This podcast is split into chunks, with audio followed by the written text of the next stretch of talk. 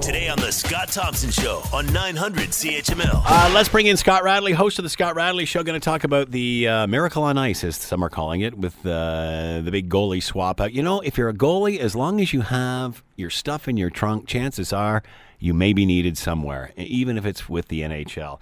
Let's bring in Scott Radley, host of The Scott Radley Show, sports columnist with your Hamilton Spectator. And, of course, you can listen to him here every weeknight on CHML. And a man I owe a big apology to, and you're going to hear me grovel on the air to him. Scott, how are you? I am okay. How are you? Scott, I owe you a massive apology, and I want to apologize on the air because I never see your pretty face around here.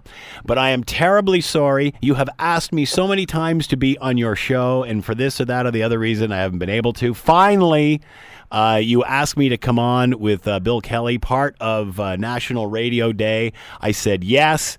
I was en route to the auto show, blah, blah, blah, blah, blah. Long story short, I missed your call and did not see it on my phone until a half an hour later. Scott, I owe you big time. You do so much for this show, and I hang you out to dry time and time and time again, and I really appreciate you even coming on today, to be totally honest. It's a good thing I have an emergency backup guest, just like the Leafs, Carolina Hurricanes did. If you're booking Thompson, make sure you have an emergency guest on standby. He's got his equipment with him in the stadium. That's right. Yes, Thompson has become so unreliable now. We don't, even when he says yes, we're not going to take it for granted. Anyway, Scott, I'm terribly sorry. No worries, no worries. And honestly, and you know what? I was gonna, if I had not been at dinner with my wife, I was gonna call you right now and right away and demand that they put me on late just so I could apologize on the air. But then I'd be interrupting the latter part of your show. So anyway, I feel very bad about it. I even talked to our boss about it, just because I thought, you know, I might get fired over the whole thing and such. Well, unlikely. Although, did you tell him that I should get a raise as a result? I didn't say that. No, I didn't. I forgot. Okay, I'll get on it, because I think the last time you asked me to ask him for a raise. That's right. I'll work through you. You're my conduit to a much bigger salary. Oh, my God. I'm a conduit to a lot of pain and aggravation on your show. Right. Anyway, enough of my groveling, and again, I do apologize. And being on your show is not something I take lightly, and it was completely my fault. I apologize. No worries. All right. Move along. All right. Move along. It's all good. All right. Show's over. Thanks for coming. So, you know what? I heard of this. I was away this weekend and didn't see this game. And everybody started, you know, it started popping up on the device and such. So everybody started talking about blah, blah, blah, blah, blah. And oh my goodness, as the weekend progressed, we heard more and more about this story. We actually came home last night and watched him the last portion of this game over again, even though we knew the outcome. That's how much this has seemed to have impacted people. Because, look, I've argued for a long time and done it a number of times that one of the things that should happen in the Olympics is that in every Olympics, there should be a Joe Schmo in every event. Because it's really hard to tell how fast Usain Bolt is running when all the guys running with him are as fast as he is. So put the average citizen out there to get his clock cleaned. Get Joe Schmarcola to line up there. There you go. And he's at the 50 when Usain Bolt is finished, and you go, wow, or against Michael Phelps, throw someone in there to swim with him. Yeah. And so I've always said the context would allow you to see how great the athletes are. And then this guy goes into net for Carolina and completely screws up my theory, or proves that the Leafs are perhaps the most embarrassing team in the history of hockey, because this guy should have been torched. Yeah. You cannot have. No. Well, even he said he thought he would get more shots. He thought he'd just be peppered till they go in, because he was good on the first. It's the rebounds where he was a little slow. Well, here's the thing is, I mean, his story is we keep hearing that he was a junior B goalie and blah, blah, blah. He played a few games of junior B hockey. Mm-hmm. Like the guy, it's not even like he's got a long track record. And then he played in the senior A league, and which is the Dundas Real McCoys and the Hamilton Steelhawks, that league. And in his last 5 games in the league, in the year that he played in that, in 2014, I think he was 0-8 with a goals against average over 8. Like, he was horrible. And so the Dundas Real McCoys can put in 11 goals or 14 goals on him. And the Toronto Maple Leafs, with their $90-whatever million payroll, can't do it. I mean, Scott, here's the thing. I have watched Maple Leafs hockey since I was a kid, so early 70s. I saw most of the Harold Ballard era.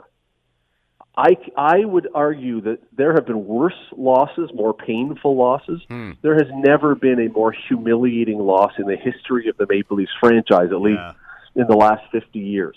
They're just, you can't find a situation where you had a group of players who had a guaranteed win night and showed so little interest in playing. Yeah.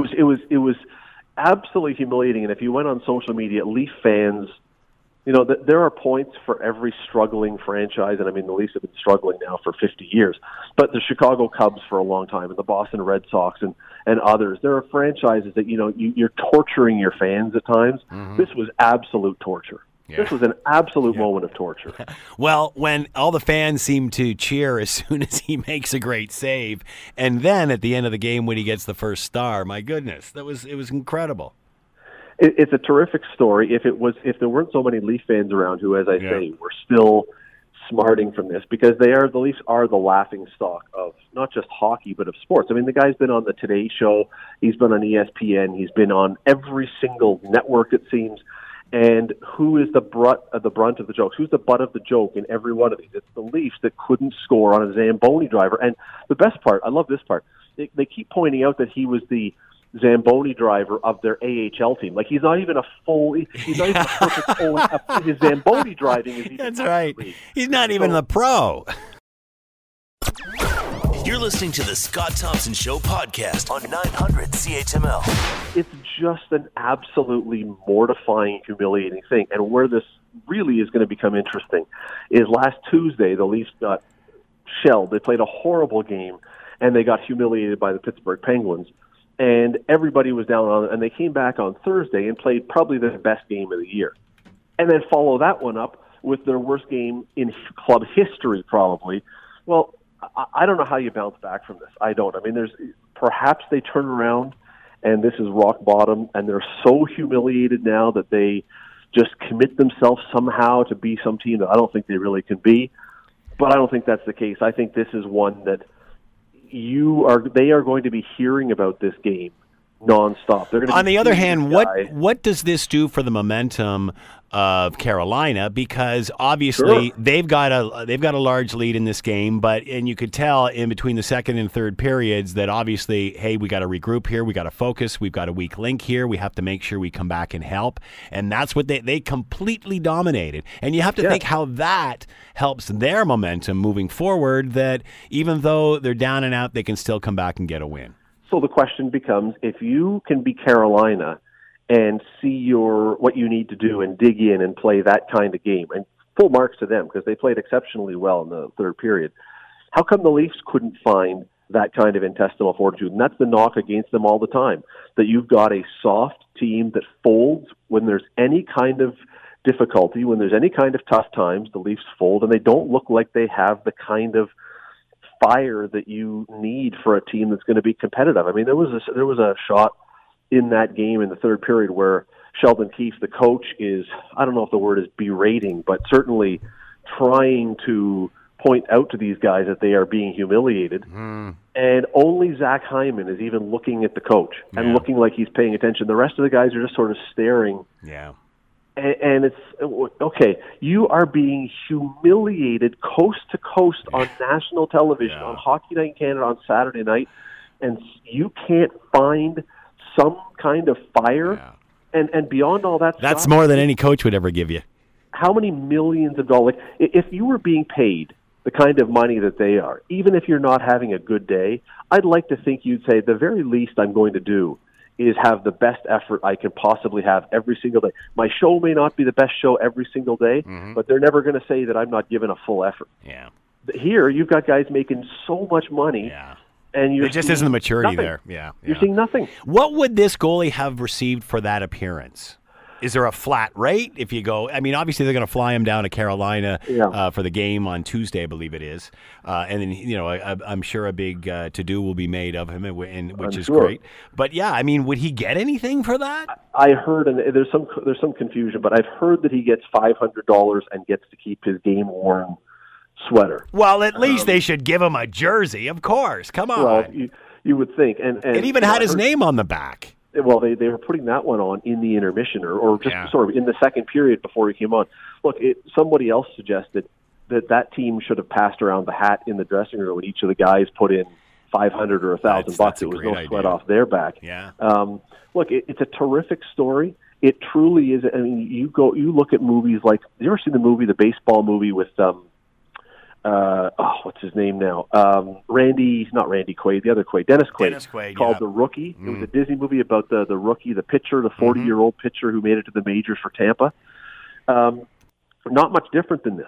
And, I mean, slightly different circumstance, but you could look at this and go, you know, there absolutely is the outline of a movie in this thing if someone were to decide to make one of it. I don't know if that'll happen. I don't know, you know, what will come of this. But here's the thing. If you're a Leaf fan, I'll assure you one thing. You're not going to be allowed to forget about this until the day you die. This is a story. This is a game that immediately became legendary. And for everybody that hates the Leafs, if you have friends who are not Leaf fans, they will remind you of this forever. Anything that ever happens to another team, they will just turn around and say, but at least we didn't lose to a 42-year-old minor league Zamboni driver. Why? What was the significance of the 90 on his jersey? No idea. I think it was just wondering. Whatever number they could think of that wasn't in use already. Maybe that's how many goals they thought he was going to give in. I don't know. But, you know, and the other beauty of this, which makes this so awkward, is that the next day he was at practice again with the Leafs. Yikes.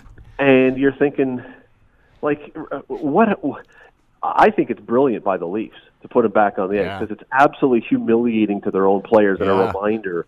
Maybe if you can't find anything else, maybe that's motivation. Like, look at this guy, this tubby little 42-year-old guy. And I don't want to insult him too much because he sounds like he's a great guy, but this you're not exactly the prime physical specimen athlete that you are, and he humiliated you. Yeah, I agree. Scott Radley. Millions, he's got the legend. That's it. Scott Radley's been with us, host of The Scott Radley Show, sports columnist with your Hamilton Spectator. I'm sure he'll have more on this tonight. The Scott Thompson Show, weekdays from noon to 3 on 900 CHML.